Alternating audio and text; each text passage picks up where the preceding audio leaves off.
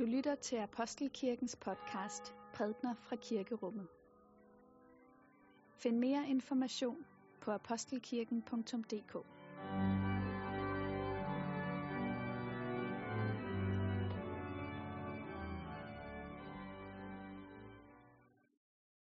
Hej alle sammen, og velkommen til gudstjeneste her i Apostelkirken.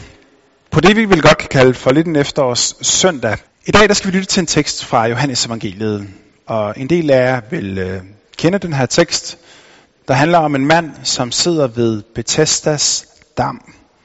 En mand, som vi forstår har været syg igennem en årrække, og altså oplever at blive helbredt ved Jesus.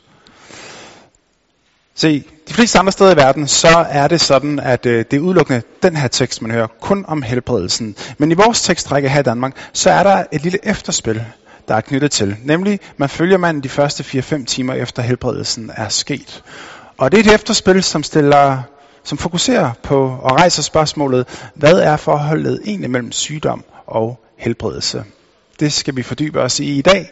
Dette hellige evangelium skriver evangelisten Johannes. Lad os takke for Guds ord. For Guds ord i skriften, for Guds ord i blandt os, for Guds ord inden i os, takker vi dig Gud. Derefter var det en af jødernes fester, og Jesus drog op til Jerusalem. Ved forporten i Jerusalem er der en dam, som på hebraisk kaldes Bethesda. Den har fem søjlegange. I dem lå der en mængde syge, blinde, lamme og krøblinge, som ventede på, at der skulle komme bevægelse i vandet. Til tider for Herrens engel nemlig ned i dammen og bragte vandet i oprør. Den første, der kom ned i vandet, efter at det var bragt i oprør, blev rask, hvilken sygdom han end led af. Der lå der en mand, som havde været syg i 38 år. Da Jesus så ham ligge der, og vidste, at han allerede havde været der i lang tid, sagde han til ham, Vil du være rask?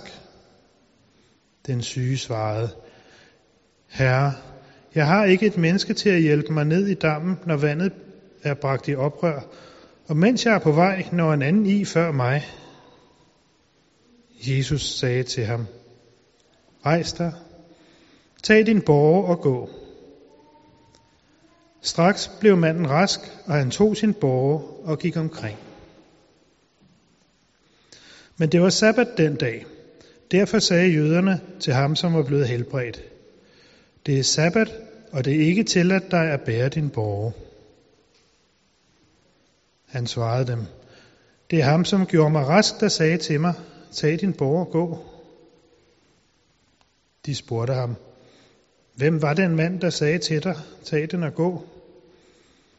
Men han, som var blevet helbredt, vidste ikke, hvem det var, for Jesus var gået sin vej på grund af menneskemængden på stedet. Senere mødte Jesus ham på tempelpladsen og sagde til ham, Nu er du blevet rask, synd ikke mere, for at der ikke skal ske dig noget værre. Manden gik tilbage og fortalte jøderne, at det var Jesus, der havde gjort ham rask. Amen. Lad os bede sammen. Herre, lad dit ord nu blive til liv for vores tro. I faderens og søndens og helligåndens navn. Amen.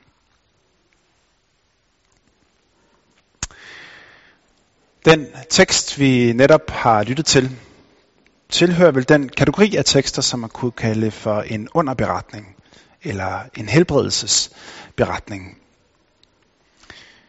Vi hører om den her mand, som er syg, og ikke at det præcis fortælles os, hvad det er, han fejler, men vi forstår i hvert fald, at det er en sygdom, som er så omfattende, at han ikke kan leve et normalt liv som alle andre. Han har ikke kunnet arbejde, hvilket betyder, at han ikke har kunnet forsørge sig selv. Så det er på en måde en sygdom, som har bestemt over hans liv. Han har ikke kunnet træffe valg på samme måde, som alle andre kunne. Nej. Der har været den her bestemmelse over hans liv, at, øh, som har betydet, at han har skulle bede om ting. Han har været afhængig af folks almisser. Han har levet sit liv mest af alt i gulvplan, hvor han har kigget op mod folk og så har bedt om rakt hånden ud og bedt om, om de havde noget til overs for ham. Hvor lang tid det var sådan her? Teksten siger i 38 år. Altså, forestil jer julenat. Der sker en masse i Bethlehem, eller i hvert fald i stallen uden for Bethlehem. Englene, som lyser op på stjernehimlen og så videre. 15-20 km fra, der sidder en mand i Jerusalem på sin borg i mørket med sin sygdom. Det kan da være, at han har siddet julenat ved Bethesdas dam, sådan som vi har læst om det i dag. Det her sted, som er et tilholdssted for syge mennesker, men ikke et tilholdssted for syge mennesker på den måde, som vi oftest hører om det i det nye testamente. Nemlig de her for eksempel spedalskhedskolonier, som blev lagt uden for bymuren, sådan at andre borgere ikke blev smittet. Bethesdas dam var ikke et sted for dem, hvor der ikke var mere håb. Tværtimod. Bethesdas dam var netop et sted for dem, der havde et lille håb om, at der ville være et mirakel, der kunne indtræffe. Der er meget, der tyder på, at Bethesdas stam har været et såkaldt asklepion. Svært ord. Asklepios, det er øh, den græske gud for lægdommens kunst. Og altså, i forbindelse med det, så oprettede man en række små helligdomme rundt omkring med søjlegange, sådan som vi læser om det i dagens tekst. Og de her små helligdomme var en slags præmoderne sanatorier. Et sted, hvor at øh, syge kom og havde et håb om at blive helbredt. Og der kom folk så. Grækere, såvel som jøder åbenbart. Fordi der er meget, der tyder på i dagens tekst, at øh, den syge mand, han er jøde. Vi hører om bagefter, hvordan at øh, folk møder ham med kravet om, at han skal overholde sabbaten. Han tager selv op på tempelpladsen bagefter osv. Han er jøde. Og dog, så har han siddet det meste af sit liv og ventet på et mirakel i nogle søjlegange, som tilhørte en græsk gud. Det er tankevækkende. Alle, der har oplevet en svær sygdom, og har oplevet, hvordan den her længsel efter lægedom, den kan føre en steder hen, alternative steder hen. Og alternativ, ja, det kan både være i forhold til medicin og behandling. Alternativ, det findes også i en religiøs udgave. I kender måske nogle af de her lidt mere kontroversielle helbredelsesprædikanter, og, og normalt så vil det ikke være et sted, man vil søge sig hen til. Men altså, hvis nøden er stor nok, hvad har man så egentlig at tabe? Alle, der har prøvet at være i den situation, aner noget om, hvad den her mand har stået i. At øh, han er en mand, som har været i en stor nød, og han har gjort sådan, som de fleste af os sikkert vil gøre det, hvis vi var i hans sko. Derfor så kan Jesus spørgsmål i dagens tekst også virke en lille smule ufølsomt, nærmest provokerende. Vil du være rask? Altså, alt det, du længes efter at få. Hvis du nu tænker det rigtig godt om, er jeg så sikker på, at det dybest set er det, du gerne vil have. Jeg har gået grublet over, hvad der egentlig ligger bag Jesu spørgsmål til manden her. Øh, det kan vel være et udtryk for mange ting, men altså, hvis det er et hensyn, han prøver at vise manden, så hvad er det så i så fald for et hensyn, han prøver at vise her? Hvorfor sætter han spørgsmålstegn ved det, der egentlig er ellers så indlysende? Selvfølgelig vil han da være rask. Eller skulle det ikke være godt for manden at blive rask? Er det sådan, at der er nogle gange, hvor sygdom er bedre end helbredelse? Hmm. Det er kontroversielt spørgsmål. Og jeg tror, man skal være meget varsom med at øh, godtage det. Ikke fordi, at sygdom eller modgang under tiden ikke kan føre noget godt med sig. Der er mange, sikkert også her, som øh, kan bevidne, at øh, modgang, det har været med til at modne ens tro. At sygdom, for eksempel, har været med til at rense ud i nogle af alle de her naive forestillinger, man har gjort sig, og man måske også igennem modgang har mærket, at man har fået en stærkere tillid til Guds omsorg. Så jo, sygdom, modgang kan godt føre noget godt med sig, men det betyder ikke, at sygdommen i sig selv er god. Kristus kom for at frelse verden. Kristus kom til lægedom for verden. Han kom ikke for at løfte ulykken op, at ophøje ulykken, men han kom for at løfte folk ud af ulykken. Det er en vigtig forskel. Når det er sagt, så er det til gengæld værd at overveje, hvad er menneskets ulykke egentlig? Og dagens tekst er interessant i den forbindelse, for her der læser vi om en helbredelse. Et, et øjeblikkeligt mirakel, hvor manden, som ellers har været klæbet til borgen igennem en, det meste af hans liv, pludselig rejser sig op og går. Fra det ene øjeblik til det andet, så er det som om, at hans ben får nye kræfter, og han har fået sin førlighed tilbage igen. Så der sker virkelig noget, men der sker også noget mere i dagens tekst. Og det er det her efterspil. Vi hører om, hvordan manden rejser sig. Teksten siger ikke noget om, at han vender sig til Jesus og takker for det, der er sket, men at han derimod rejser sig, tager sin borg, og så går han ud. Og derude på gaden, der bliver han hurtigt stoppet op, passet op af nogle mennesker, nogle rettroende jøder, som siger, i dag er det sabbat, og du skal vide, når det er sabbat, så må du ikke gøre dig nogle fysiske anstrengelser. Det betyder, du skal lægge borgen fra dig. Og hvad gør den her nyligt helbredte mand så? Han skal sådan her. Det var ikke mig. Altså, jeg er ikke den skyldige her. Det var ham, der gjorde mig rask, der er skyldig det her. Han får lige pludselig meget, meget hurtigt med at pege væk fra sig selv. Givetvis på grund af en frygt over for de mennesker, som passer ham op. Det er næsten som man fornemmer, vi er tilbage i Edens have, hvor at øh, Adam også lige pludselig får travlt med at pege væk fra sig selv, og så ligesom sige, det er Eva, det var hende, der fik mig til at spise af træet. Og så hører vi om, hvordan teksten udvikler sig. Timerne går, manden han ender op på tempelpladsen, hvor han møder Jesus, og bliver klar over, at det er Jesus, som har helbredt ham. Og hvad gør han så? Så går han til de religiøse myndigheder og nærmest angiver Jesus, stikker ham. Det er et uskyndt efterspil på den helbredelsesberetning, vi læser om i dag. Og man fornemmer om en mand, som på den ene side er blevet helbredt for noget, og dog så er det som om, at han stadigvæk plages af noget andet. Og det er ikke længere den manglende førlighed, som der plager ham, men det er frygten, der plager ham. Friheden, han, han ligesom vandt ved at kunne få benenes kraft tilbage igen, den afslører, at han er fanget på et andet plan. Når de ydre sår forsvinder, så begynder de indre sår at vise sig.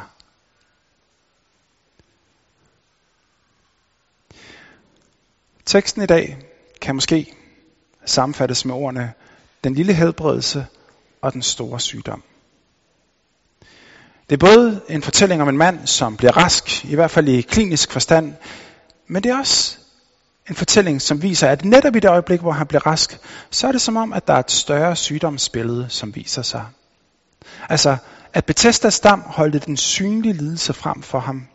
Men det er gaderne uden for Bethesdas stam, der i virkeligheden afslører, at der også er nogle indre skavanker. Usynlige skavanker. Vi er mere end vores krop. Vi har indre sår, som har behov for lægedom. Lad mig komme med et eksempel. I, i forberedelsen til øh, dagens tekst, så øh, kom jeg til at tænke på Café Exits arbejde. For der er noget omkring indsattes virkelighed, når de går fra at være indsatte og ligesom har afsonet deres dom til, at de skal ud i samfundet igen. Der er noget i det her, som minder om mandens situation i dag. At være fængsel og at være ude, at være fri og at være fanget, der er jo en definitiv grænse derimellem. Og når man sidder inde i fængslet, så er det helt naturligt, at det ligesom er friheden, som man orienterer sig efter. Og man tænker, en dag, når at jeg kommer ud herfra, i det øjeblik, hvor at jeg hører celledøren smæk bag mig, så kigger jeg mig ikke om længere så skal jeg fremad her i livet. Og så skal jeg ud og realisere alle de ting, som ikke kan lade sig gøre lige nu her bag murene. For herom bagved, der er jeg fanget, men når jeg kommer ud, så er jeg fri der. Og så sker det. Tiden går, og en skøn dag, så står man og har vundet sin frihed tilbage igen. Man kan trække den friske luft. Man mærker glæden ved at kunne gå, hvorhen man vil. Men ikke efter så lang tid, så begynder man at mærke, at der er nogle andre ting, der begynder at begrænse en. At det ikke længere er murene, der presser sig på, men der er ting, der gør, at man ikke kan udfolde sig så frit, som man egentlig troede, man kunne, da man sad derinde i fængslet. Og en ting, det er, hvad der er af presset økonomi og begrænsede jobmuligheder. Men der kan også være sådan nogle ting som en, en vanskelig barndom, en svær ungdom, et, et fængselsophold, som også kan have givet nogle hårde knups. Og det betyder, at det kan være svært at finde ind i, i trygge relationer i forhold til familie og venner. Man kan let føle sig udenfor. Og man mærker lige pludselig, af, der er nogle indre sår, som jeg ikke var klar over, da jeg sad derinde, men de bliver meget, meget tydelige lige nu. Og så kan man spørge sig selv, er jeg fri? Ja, det er man jo sådan, i hvert fald i juridisk forstand. Men man mærker samtidig, at der er nogle andre vægge, der begynder at trykke. Og det er som om, at der er to fængsler. Der er det synlige fængsel, og så er der det usynlige fængsel. Og det synlige fængsel, det kan man komme ud af. Det er langt sværere at komme ud af det usynlige fængsel. Det vil altid klæbe til en i mere eller mindre grad, måske livet igennem. Jeg tror, det er nogenlunde sådan her, vi må forstå sygdom i dagens tekst. At vi er sårbare mennesker, som kommer galt af sted her i livet, og at vi får sår både på krop og på sjæl. Og en del af de her sår kan vi gå til lægen med. Det er godt, at øh, vi har mange dygtige mennesker i vores sundhedssystem. Vi må være taknemmelige over, at vi lever i et land, hvor der er så stærk en faglighed. Det nyder vi jo godt af, også i den her tid, hvor coronaen er på vej tilbage igen. Det er vigtigt, at der er folk, der ved, hvordan man tager hånd om det her. Men selv den person, som ikke har en eneste anmærkning i sin sygejournal, er stadigvæk et menneske, som har brug for helbredelse. Fordi vi er alle sammen bærer af det, vi kunne kalde den store sygdom. Det er den her diagnose, som, som Bibelen, hvad kan man sige, giver mennesket igennem Bibelens fortællinger. Og den store sygdom, den knyttes ultimativt til døden. Døden er i bibelsk forstand ikke, hvad kan man sige, døden er i bibelsk forstand ikke et produkt af et langt liv, som ligesom kommer til sin afslutning. Nej, døden er snarere en konsekvens af et menneskeligt oprør. Det er det, Paulus han skriver om i Romerbrevet 5, hvor han siger, at synden kom ind ved et menneske og ved synden døden. Og sådan kom døden ind, fordi alle mennesker syndede. I den forstand, så bliver det klart, at døden er ikke noget, der hører livet til. Døden er unaturlig. Og døden står på en måde som den største og den sorteste konsekvens over det oprør og den ødelæggelse, som vi har bragt ind, både i forhold til hinanden og i forhold til Gud. Så kan man spørge, er døden ikke netop udfrielsen af lidelserne? Vi siger jo ofte om mennesker, når de dør, så fik de endelig fred, eller de er gået ind til den evige hvile osv. Og det er rigtigt. Fra et perspektiv er det rigtigt. Man skal ikke underkende, hvor meget smerte et menneske kan stå i livet igennem, de kampe, som skal kæmpes, og måske, hvis det er igennem et meget langt sygdomsforløb osv. Det er rigtigt. Men fra et andet perspektiv, så er det døden, som er den allerstørste lidelse. Netop fordi, at døden driver folk bort fra os. Dem, som vi elsker, dem, som vi holder af.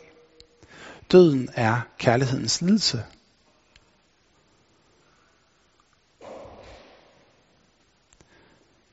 Det er det her større sygdomsbillede, som Jesus opererer i, som han råder i, og som han virker i. Det er derfor, man så ofte har en fornemmelse af, når man læser bibelteksterne, at når folk kommer til Jesus med deres udfordringer, med deres handicaps, så ser Jesus rigtig nok det her menneske, men han ser noget mere end deres sygdom.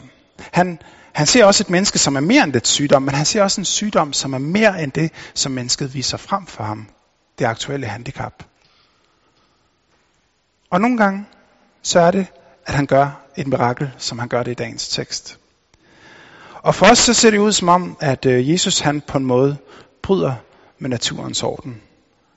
Når den syge rejser sig fra sin borg, så gør Jesus noget, som på en måde hører til i en anden verden, kan vi få den tanke. Fra Jesus synsvinkel er det anderledes. Fra hans synsvinkel, så er helbredelsen, genoprettelsen, er noget, der er enormt naturligt. At det er denne genoprettelse, der er det naturlige, og det er mandens sygdom, som er det unaturlige.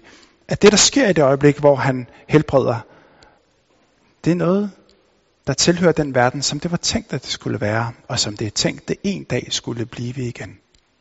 Der ligger et tegn, når Jesus han gør de her ting. Det er ikke altid, vi oplever helbredelse på den måde. Oftest ikke, måske i virkeligheden. Men den her tekst, den giver os et tilsavn om, at Jesus, han ser vores nød. Og, og, og ikke bare, at han ser vores nød sådan, som vi også ser det, men faktisk, at han ser mere, end hvad vi selv ser. Han giver sig tilsavn om, at vi er mennesker, som brug for lægedom, men at han er lægen, der ønsker at helbrede os i vores liv. Hvis sygdommen kan ligge på andre steder, end hvad vi selv altid opdager den, der betyder det også, at helbredelsen nogle gange kan ligge på steder, som vi ikke selv opdager. Der kan være områder i vores liv. Vi kan være meget optaget af et, men Jesus han ser, at vi har behov for noget andet. Det er forskellen på at have det hele i ens egne hænder, og så overlade det i Guds hånd. Så lad os ikke være for klinisk tænkende omkring helbredelse. Helbredelse kan være mere end blot det meget synlige, som jeg kan se. Men lad os i stedet for våge at bede, ja herre, jeg vil gerne være rask. Jeg tror, at du kan gøre det. Men jeg vedkender mig også, det er dig, der er lægen, det er mig, der er patienten. Det er dig, der ved, hvor at jeg har behov for lægedom. Der lægger vi vores liv over i Guds hænder, og det er der, vi har det bedst. Lov og tak og evig ære være dig, hvor Gud, Far, Søn og Helligånd, du som var, er og bliver en sand treenig Gud, højlået fra første begyndelse nu og i al evighed. Amen.